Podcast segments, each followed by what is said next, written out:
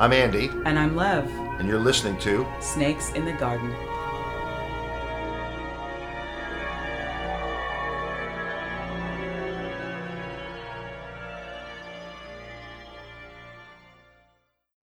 So, I'm tender when it comes to my time. I like one thing to happen after the other. Yeah. Um, perhaps, perhaps I'll, I'll experience that part of you someday. Do you find me chaotic in general? Do you No, find my energy like okay? no, I'm just teasing. Well, uh, you know, and the teasing often has a a, a root of sorts, you know. Did um, you just say root? root? root? Well, and I'll just say briefly, really quick. I've been hearing a lot of observations of myself from people in my life where I'm like, what? What are you talking about? I come off that way to you? This is, that's how you see me? And I think that's valuable information, even if at the end of the day I disagree or I'm not going to do anything about it. Right. Um, I need the multifaceted mirrors of all my people to fully understand myself. Yep. And on that note, I am going to read from The Aleph and Other Stories, which is a collection of uh, short stories by Jorge Luis Borges, a writer who was born in the late, late 1800s in Buenos Aires. And in as much as I can tell, writing was just his thing. He was not a scientist, he was not a philosopher, he was not a uh, religious leader, yet all of those themes show up in his writing overwhelmingly. I trust you. Um, and this is this is a short story entitled Paradiso 31108. Diodorus Siculus tells the story of a god that is cut into pieces and scattered over the earth. Which of us walking through the twilight or retracting some day in our past has never felt that we have lost some infinite thing? Mankind has lost a face, an irrecoverable face, and all men wish they could be that pilgrim dreamed in the Empyrean under the rose, who goes to Rome and looks upon the veil of St. Veronica and murmurs in belief, My Lord Jesus Christ, very God, is this indeed thy likeness in such fashion wrought? There is a face in stone beside a path, an inscription that reads, The true portrait of the holy face of the Christ of Jaén. If we really knew what that face looked like, we would possess the key to the parables and know whether the son of the carpenter was also the son of God. Paul saw the face as a light that struck him to the ground. John as the sun when it shines forth in all its strength. Teresa de Jesus many times bathed in serene light, although she could never say with certainty what the color of its eyes was. Those features are lost to us, as a magical number created from our customary digits can be lost, as the image in a kaleidoscope is lost forever. We can see them and not yet grasp them. A Jew's profile in the subway might be the profile of Christ. The hands that gave us back change at a ticket booth may mirror those that soldiers nailed one day to the cross. Some feature of the crucified face may lurk in every mirror. Perhaps the face died, faded away, so that God might be all faces. Who knows but that tonight we may see it in the labyrinths of dream, and not know tomorrow that we saw it?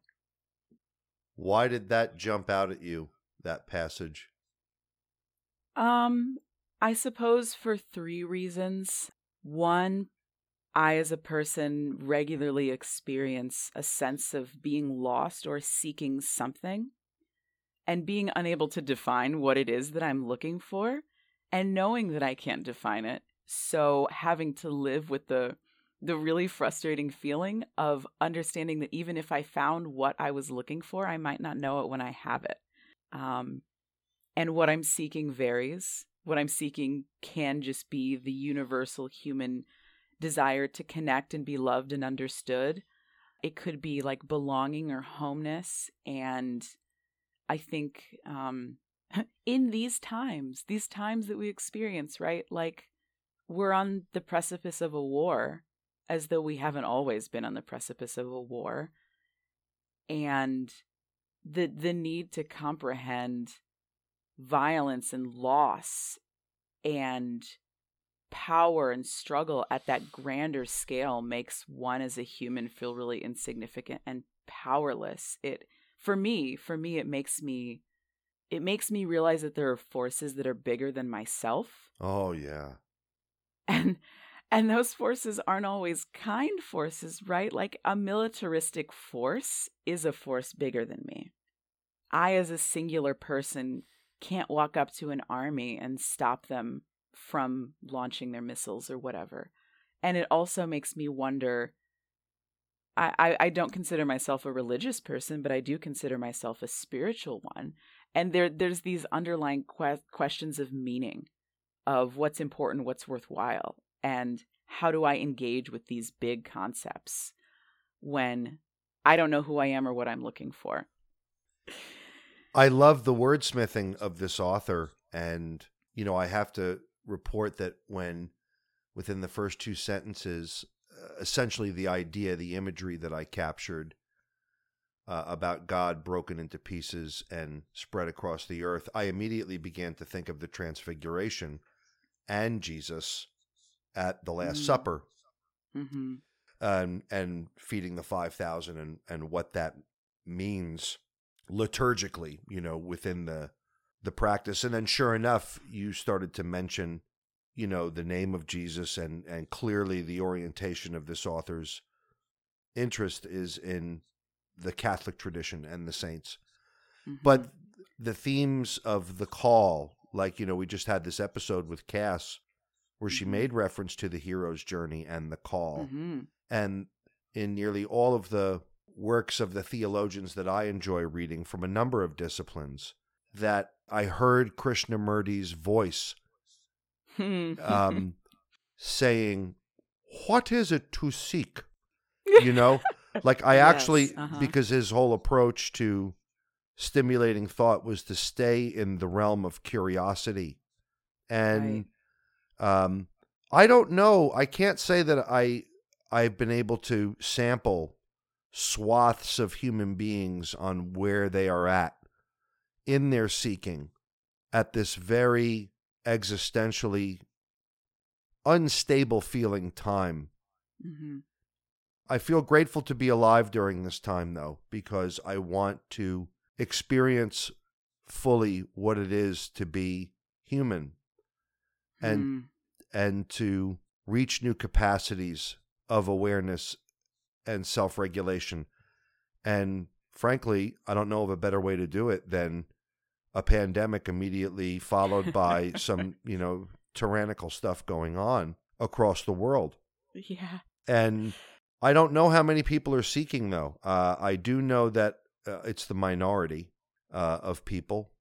I'm not saying that human beings can't identify with that experience, but I wonder how many people are getting up each day working at staying on the path of seeking, or are they, even I find it in myself at parts of the day, abandoning that journey and and finding it much more convenient to just embrace a bunch of groupthink ideas about what's happening and sure and not have almost like an ideologue. There's an allure to that because it's convenient yeah. and easy. Yeah. Um, th- that's yeah. that's the the thing. There's an allure to it because uh, one can feel supported and in community. The discipline of questioning everything is not an easy discipline. What you're talking about actually makes me think of something that Cass said in our previous episode, and I won't be able to, to repeat it exactly, but I can paraphrase. But it was this notion of of opposites in the universe, of yeah. poles, of balance. Polarities, uni- I think was the word Polarities. Yeah. yeah, that's the word she used. And do I know that, you know, this cl- this sample of humanity is seeking? No, I don't know that. I don't always see that reflected. However, I do see that people are lost. And I think that being lost is, in some senses, a prerequisite to seeking. And you can't always exist in a state of seeking. That would be too much, I think. There also must be a, a polarity to that where perhaps you believe you've found something, whether or not that thing is the right thing for you. And there's also somewhere in the middle where you haven't found it and you're not seeking, you're just sitting with that experience of being lost or adrift. And we know that feeling lost is a really deeply uncomfortable feeling. Oh. And yeah. as a society, as a culture, we hate sitting with our uncomfortable feelings. What do so many people do when they're feeling lost? They seek whatever kind of immediate gratification might relieve them of that burden. And I don't say this to shame anyone who seeks. No, I love that you we, said it that way. That's true. It's we relief. all do that. You know, if I'm feeling lost, what might my instincts be? My instincts might be maybe I will go out and have a drink and just get this feeling out of my head because it's bringing me down. Maybe I will reach out to a friend who tells me, I love you, I'm here with you. And as you mentioned, we seek ideologues for a variety of reasons. Like we are in this information age and I I mean, I personally haven't been able to engage super deeply with the notion of this conflict between Ukraine and Russia because I feel so oversaturated and lost in the sea of information and so much of it comes from sources that I care for and respect while simultaneously conflicting. So it means that I have to do real work to sift through this knowledge and decide what I believe. I have to intentionally decide what my values are. I have to understand the history of these regions. I have to understand some of the individual subcultural or political beliefs of people within that region. Like, right? I understand what a lot of people believe in the West. I understand the far left and the far right and the the liberal and the republican and the centrist like i have a vague grasp of what these groups believe and how those beliefs might lend them a certain opinion in conflict but as far as this one like i have no idea i do need something to lean on unless i want to spend you know, uh, an undergraduate or PhD level of time diving into these topics. So, how does one find the balance between that? Yeah. Um, for me, there's a, I have a personal curiosity with all of it because there are f- friends of mine who are going to go there and mm, participate mm-hmm. in the Legion invitation that was made by the Ukrainian president uh, that he was putting together an international legion of volunteers to help the Ukrainian army. And well, um, yeah, I, I, have friends that I are asking. Lady.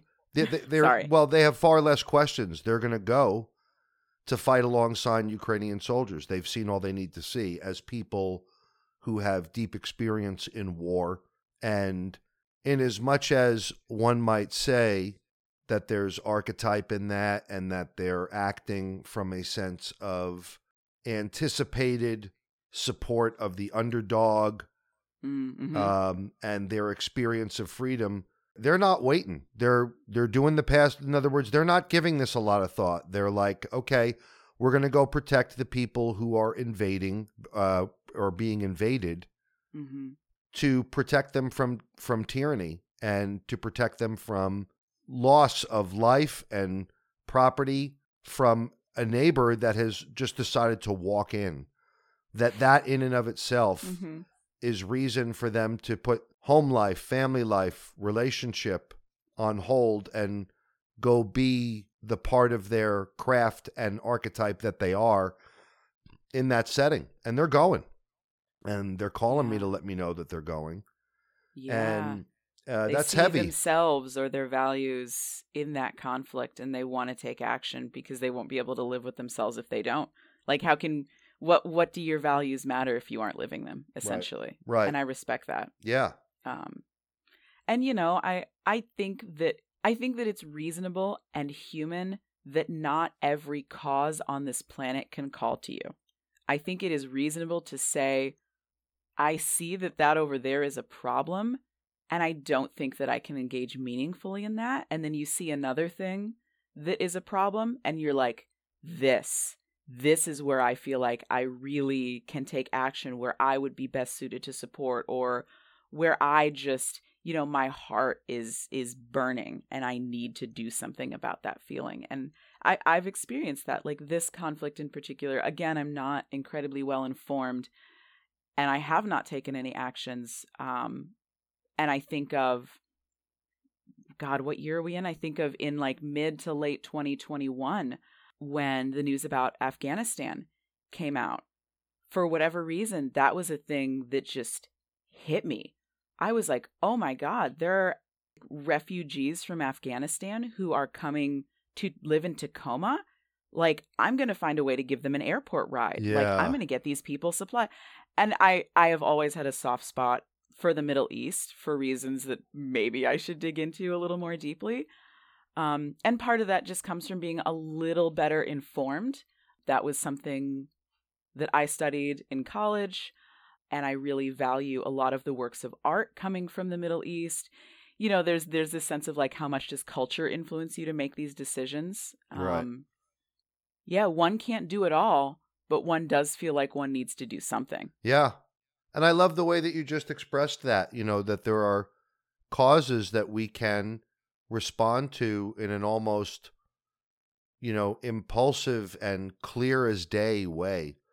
You know, oh, wow, I identify with this and I'm going to set to work there. And, you know, good for you. Good for you. Yeah. For, for, for anybody who does that, you know, I feel passionate about people living with homelessness. I live passion. I feel Mm, passionate about, you know, uh, minority owned business owners who need venture capital, whatever. Like, yeah, Yeah. get involved, man.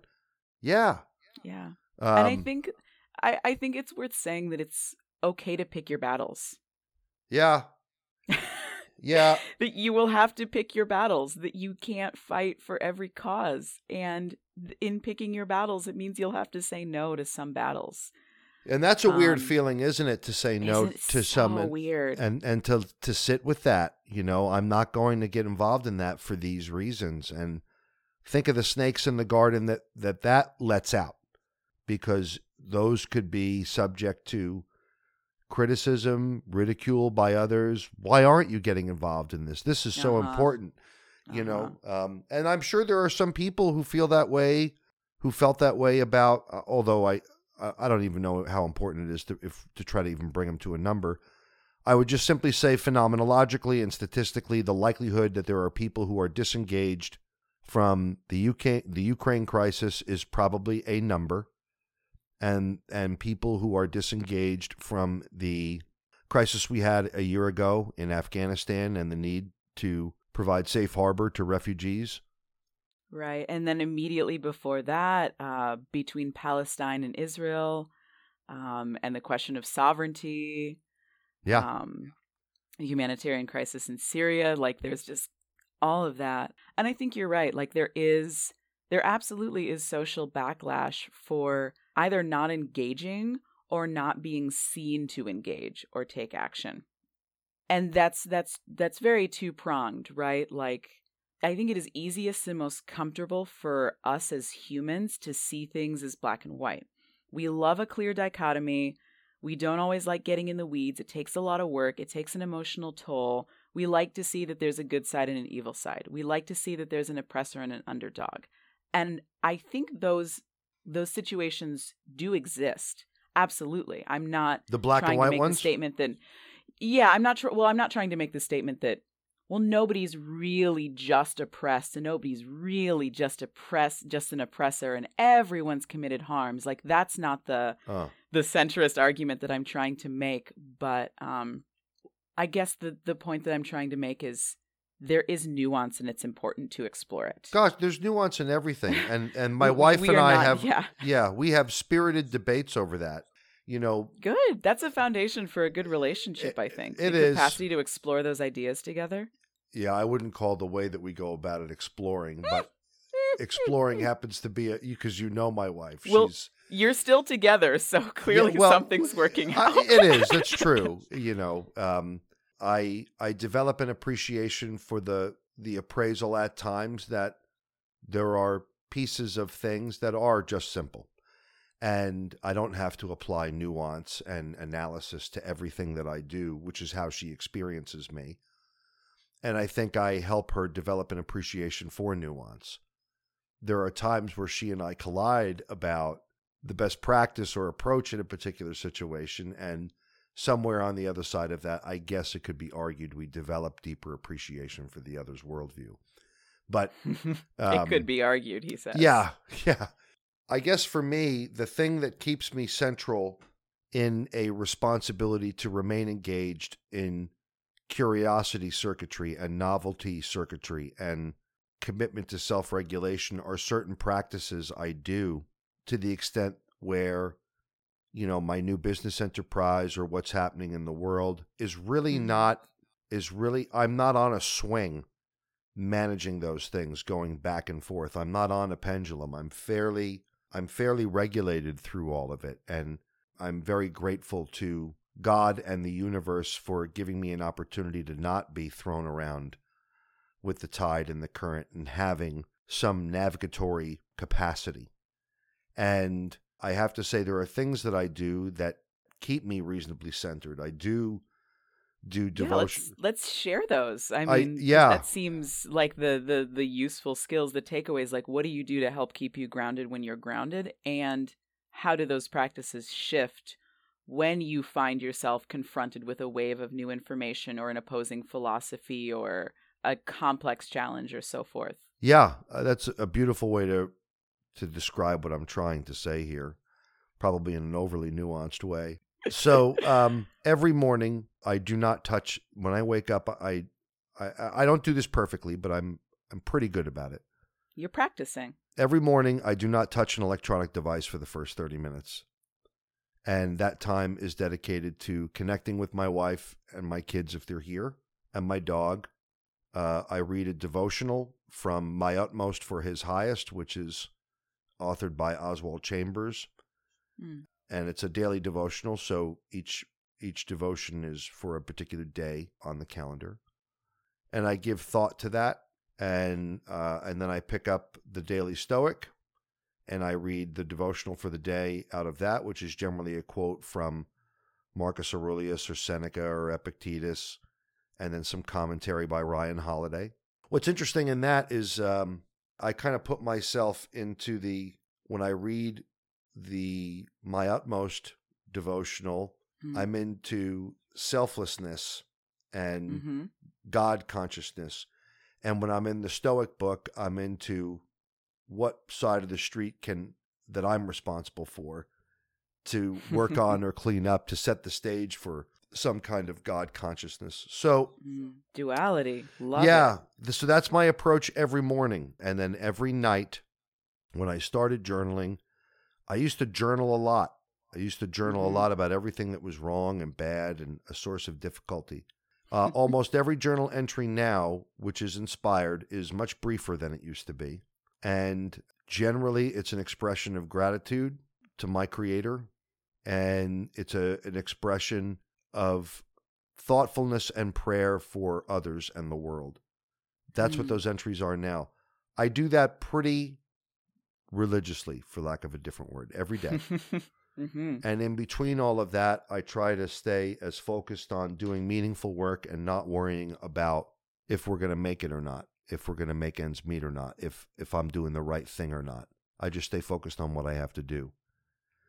And so far, I have to say, and, and like I mentioned to you earlier when we were offline, we're looking at some upcoming change for us as a family this year. And mm-hmm. so far all of this has been working. I've been I've been able to feel grounded, not mm-hmm. feel subject to the the tides and the current, uh, and very grateful for that. The first thing that came to mind when you named all of your practices is that for me, I've categorized a lot of those as evidence based practices. Ah. So there's a couple components that really stick out to me. One, you have mornings and evenings. Yep. Those are times of transition between one really significant activity and another. You're sleeping state where you're recovering, you're building new neural pathways, you're doing all these things that are important for your body and your mind, and then moving into activity. And then, of course, the evenings where it's the inverse, where you've just had a bunch of experiences and you're winding, your brain is winding down and getting ready to process those and make sense of those and generate little stories you can tell yourself later. And I think I've mentioned this before when we were workshopping a um, a interactive program that we plan on delivering. Yes. Uh, but there's developmental psychology that teaches us, especially with children, that transition times are so important. Not only having a period of time where you're intentionally moving from one activity to the other, but naming what those are and how long those are, because your body and your brain do need that space to get out of one state of being and start moving toward another state of being. And as an adult, you're more easy easily able to quickly adapt to that change, but that also depends on how well your brain was able to develop as a child and how well your needs were able to be met as a child and you know, we talk about adverse childhood experiences a lot. Like experiencing those can dramatically interfere with your ability to respond well to transitions. So if you're a type of person who is easily desta- destabilized by change or a sudden conflict or you think you're having a great day and then you get a flat tire and your life is wrecked, like what you're experiencing there is a difficulty between transitions. So those are really important spaces to note. The other one, like gratitude journaling, Mm. is an evidence based practice. It is evidence based in uh, modern psychology and neuroscience. It's evidence based in Buddhist practice. It's evidence based in religious practice. There is something that happens to a person when they make the attempt to think kind thoughts, grateful thoughts about themselves or others or the world. A, a prayer, so often, if, say, I'm wishing goodwill for this person I know is going through a tough time, one tangible benefit to that practice is that it brings me to a state of greater peace. It brings me to a state of greater centeredness to wish well on others. And as a as a youth peer, when I was a peer counselor for youth, I had so many uphill battles getting a 16-year-old to gratitude journal. Like it's one of those it's gotten kind of pigeonholed into this cheesy new age sort of grounds where it's like, "Oh, you want me to gratitude journal? Like what's next? Are we going to take a deep breath?" So it's a little cheesy, eh, but I too I gratitude journal. Um and then the the third thing the other thing that stood out to me was you are practicing ritualistic behavior. And I cannot speak highly enough to rituals. We all have rituals, right? Even if they're shitty ones um, or ones that aren't good for us. Or, you know, w- I think about smoking so much. And I don't, you know, I'm not here to demonize smokers. I vape, whatever. But that is a ritualistic activity. It's a lot I more than ate- that, but it's definitely It's a got lot more than ritualism. that. Th- that's part of it, sure. Yeah, and one thing people get from that is ritualism. Like, why else do we see people who are in recovery from any one thing or another really quickly jump to replacing that activity with another activity? Mm. Why is that so often offered as a suggestion of just fill it with something else? We love rituals. We love regularity. We love knowing what to expect. And in times of extreme crisis and chaos, sometimes the only people who can give us something regular and stable is ourselves. You know, Lev, I as I'm listening to all of this, I'm thinking about particularly in your last few moments what we know about safety and and violence prevention in care settings where there is structured activity there is less violence where there is Mm, unstructured mhm. time there is more violence Mm-hmm. when there is structured activity there is more progress when there is unstructured activity there is less progress and more uh, episodes of crisis and mm-hmm. backsliding uh, or delayed movement through the system. You're speaking about phenomena that contact so many areas of existential life. I love listening to you articulate your worldview because I know your worldview is shared, but you make the ability to access it and understand it so easy the way you express it. I agree. Well, I think the practices are hard enough that I don't want to make the explaining of it any harder, you know? Yeah, Because and it is, is challenging to practice these things. That's why we call it a practice, because it's not always going to work out and shit's going to get in your way, right? when it comes to the journaling for me at night, I have to say that the transition to expressions of gratitude were not something that I had to deliberately, consciously do. It just started happening. Mm. Whoa. And I think there are times when it's convenient because I, I don't have to necessarily talk about something uncomfortable in my journal, so I can use an expression of gratitude to make the entry for the night. That's really in the minority. That doesn't happen very often at all. Most of the time, Yeah. the expressions of gratitude are inspired and improvised and, and in the moment and feel right. And I feel good after the entry. There probably have been a couple of times where I did that and perhaps could have elaborated on some other drama of the day, but you know, th- there's no shortage of that um, in the world. And I'm finding this approach far more peace instilling. I get some peace. And in the rooms of Alcoholics Anonymous, those are fundamental principles that you outlined. Fundamental. And people who have long, excuse me, long-standing meaningful sobriety engage in those things that you've described, the same kinds of things, and they work for them. right. Right. Snakes in the What I- garden. Snakes in the garden, my dude. oh, buddy. Let's break for a minute. Yeah, okay.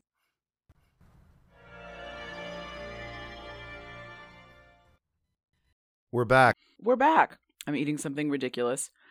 Um the standout piece for me from all of that, you know, whether we're talking about oh, I'm journaling, I'm going to AA, I'm reading something in the morning, I'm making space to connect.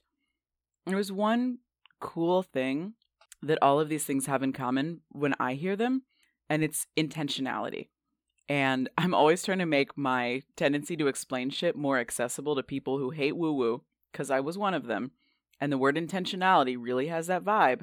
What am I talking about? Doing things on purpose, Yeah. making time and space for yourself to do things on purpose. Yep. And with intentionality, you get this whole universe of goodness, which is I'm intentionally considering my philosophical or practical position on this issue. I'm intentionally thinking about the impact of my words before I speak them. I'm intentionally not going to look at my phone, even if it's just for 10 minutes. I will say, like, I gratitude journal. I it didn't come as naturally to me as it sounded like it came to you. I had to force myself to here's what I'm going to gratitude like I'm going to do this. Here is the format. I'm going to do it at this time. There's intentionality there. And I was dragging myself through that. Like the first couple lines of things that I'm grateful for, I'm like, okay, the sun, this one friend, warm socks, you know, just like, oh, this is real hard. But as you get into it, your brain will pick up on the fact that you're trying to do something on purpose and it will start coming in to help you out. Maybe not in that session, but maybe three or four days later, you will find that you are filled with gratitude for stuff. And maybe it won't make your problems magically go away, but there's something really significant there. Well, the likelihood is that your problems won't go away, but how you Mhm. meet Yeah, them is, out. is going to change. And when you describe intentionality that way, I think a fair question to ask is you're using a particular word to describe the phenomena, but is that does that really get to the cause of intentionality? What the practice of developing intentionality is made of? What's it born out of? Is it born out of a need, uh, an impulse to change? Is it born out of suffering? Is it does it come from discomfort? Does it come from the pursuit of wanting to feel more enlightened? to seek as we started this conversation with is intentionality Hmm. you know kind of inextricably linked with seek, seeking i think it is i Good I, question. I don't know of a seeking personality that isn't doing something with intention.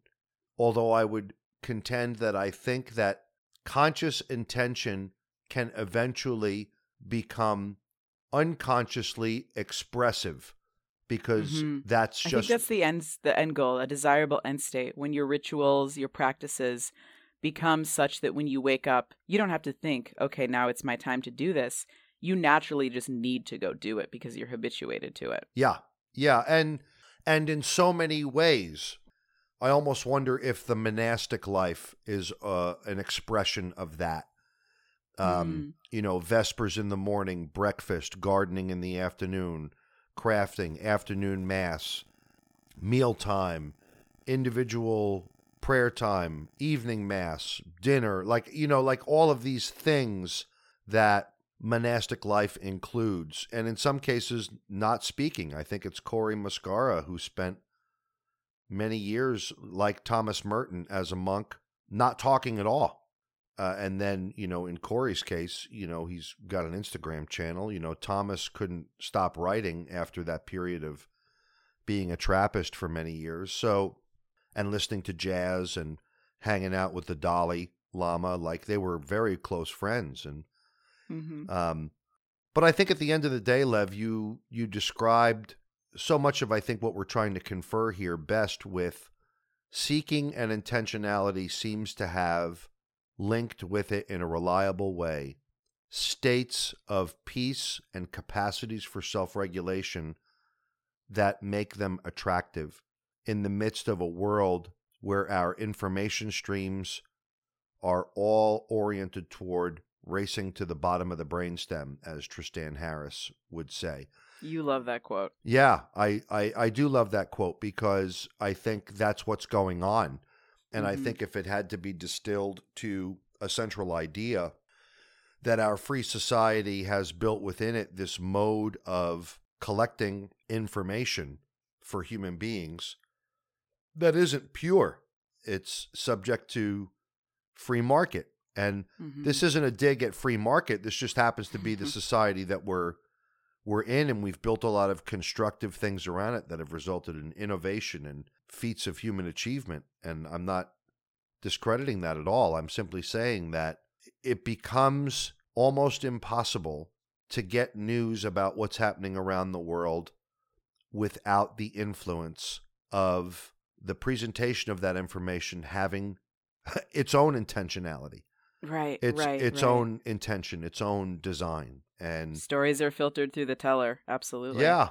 And then how the hell do we find peace in the midst of all of that? You know, the invasion of Ukraine, the refugee crisis in in Afghanistan. You know, the the transition from pandemic crisis to living with pandemic, and how that's going to influence the way people are organized you know, throughout the United States in the years to come. I think it's pretty clear that there's a large constituency of people that are going to prioritize their individual choice and freedom over over a plan uh, for people to engage in a practice that, on its face, in some cases, makes a lot of very strong sense, and Mhm. in other ways, remains very controversial.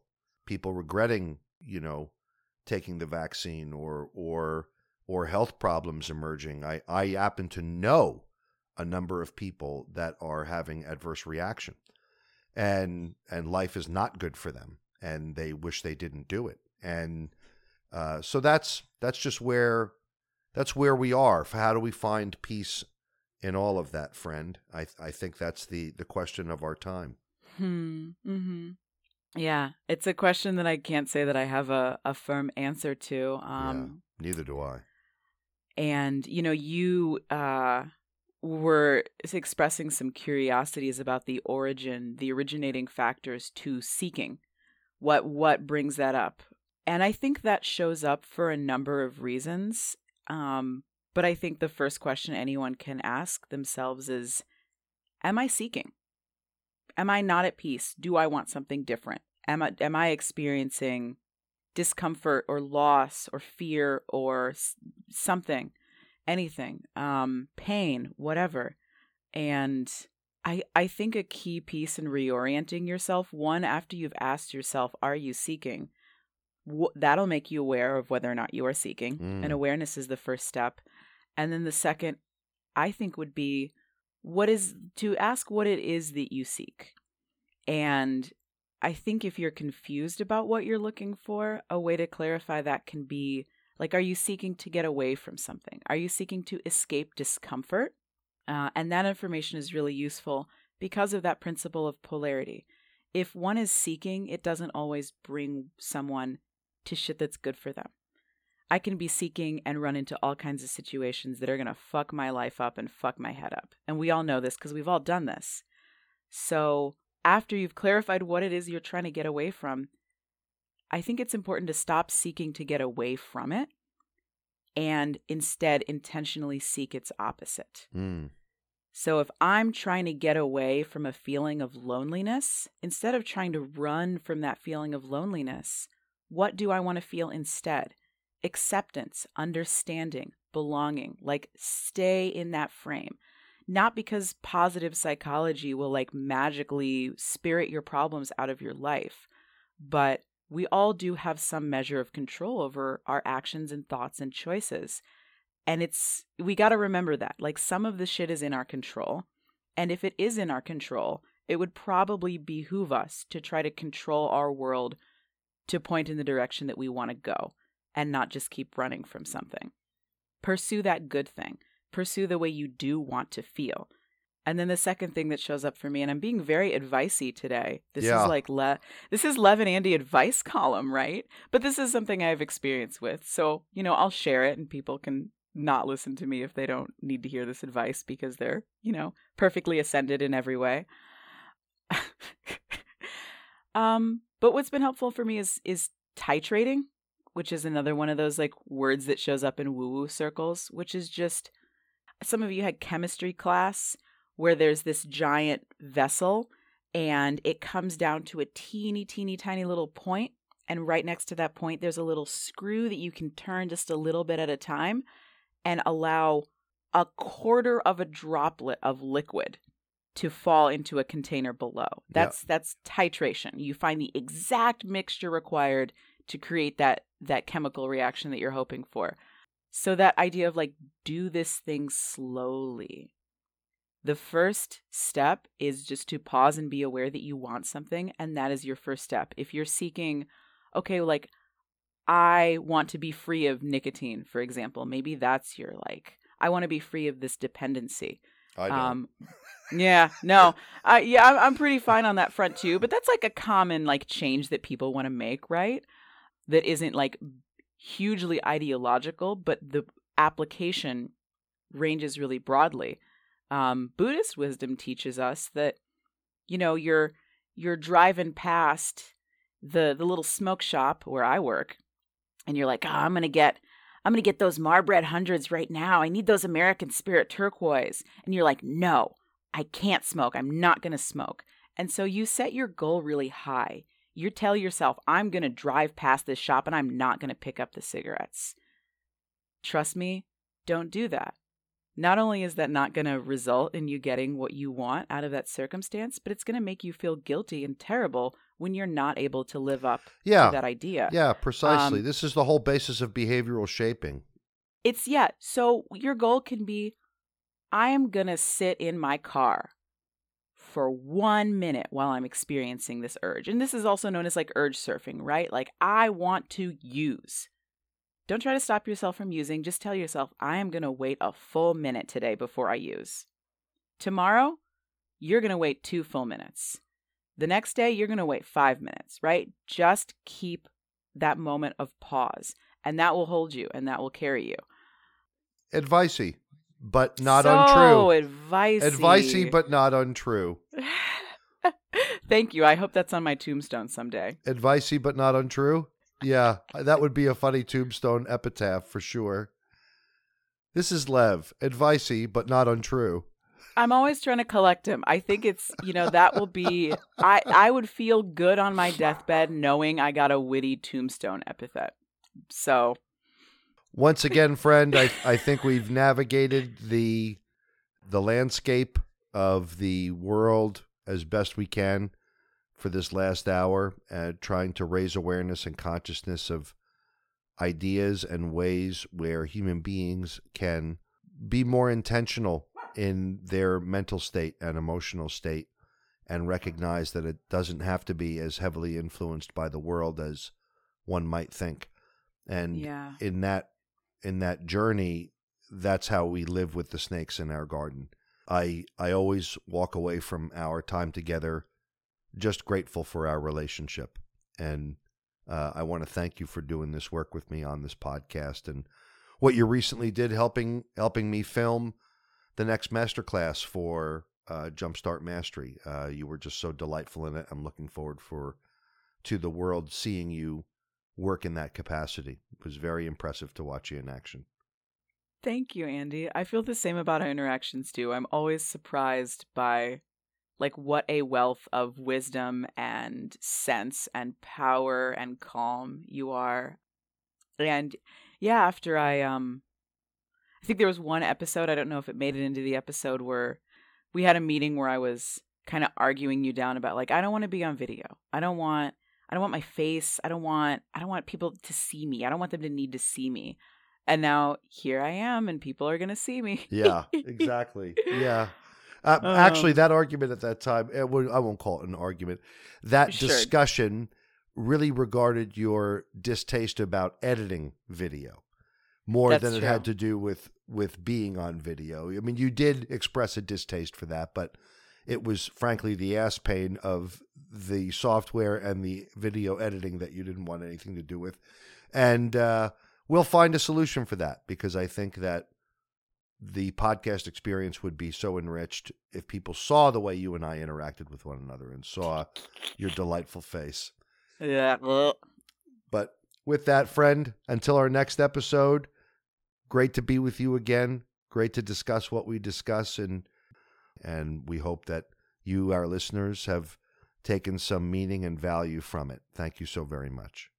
Yeah, thank you. And Andy, if people want to go and find uh, these videos that you're discussing because that was um that's a that, those are a training video. That's for that's a right. series that's coming out. Is that out now, or do you have a an end date to that? And where do people find it? Thank you so much for asking that. So, uh, what you participated in was the filming of a, an online de-escalation training program entitled Verbal Craft, and it's a series. So the first master class is actually available now and it's called Fundamentals of Verbal Craft, and it's available at jumpstartmastery.com. Uh, awesome. Common spelling.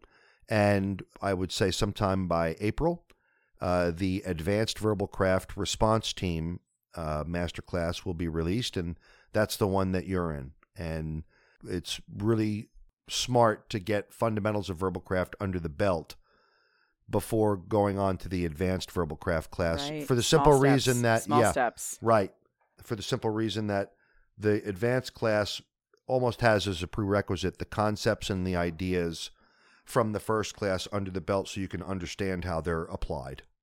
Got it. Awesome. Yeah. I look forward to to taking a peek at that material and and hopefully seeing some familiar faces in that training. Thank you so much lev.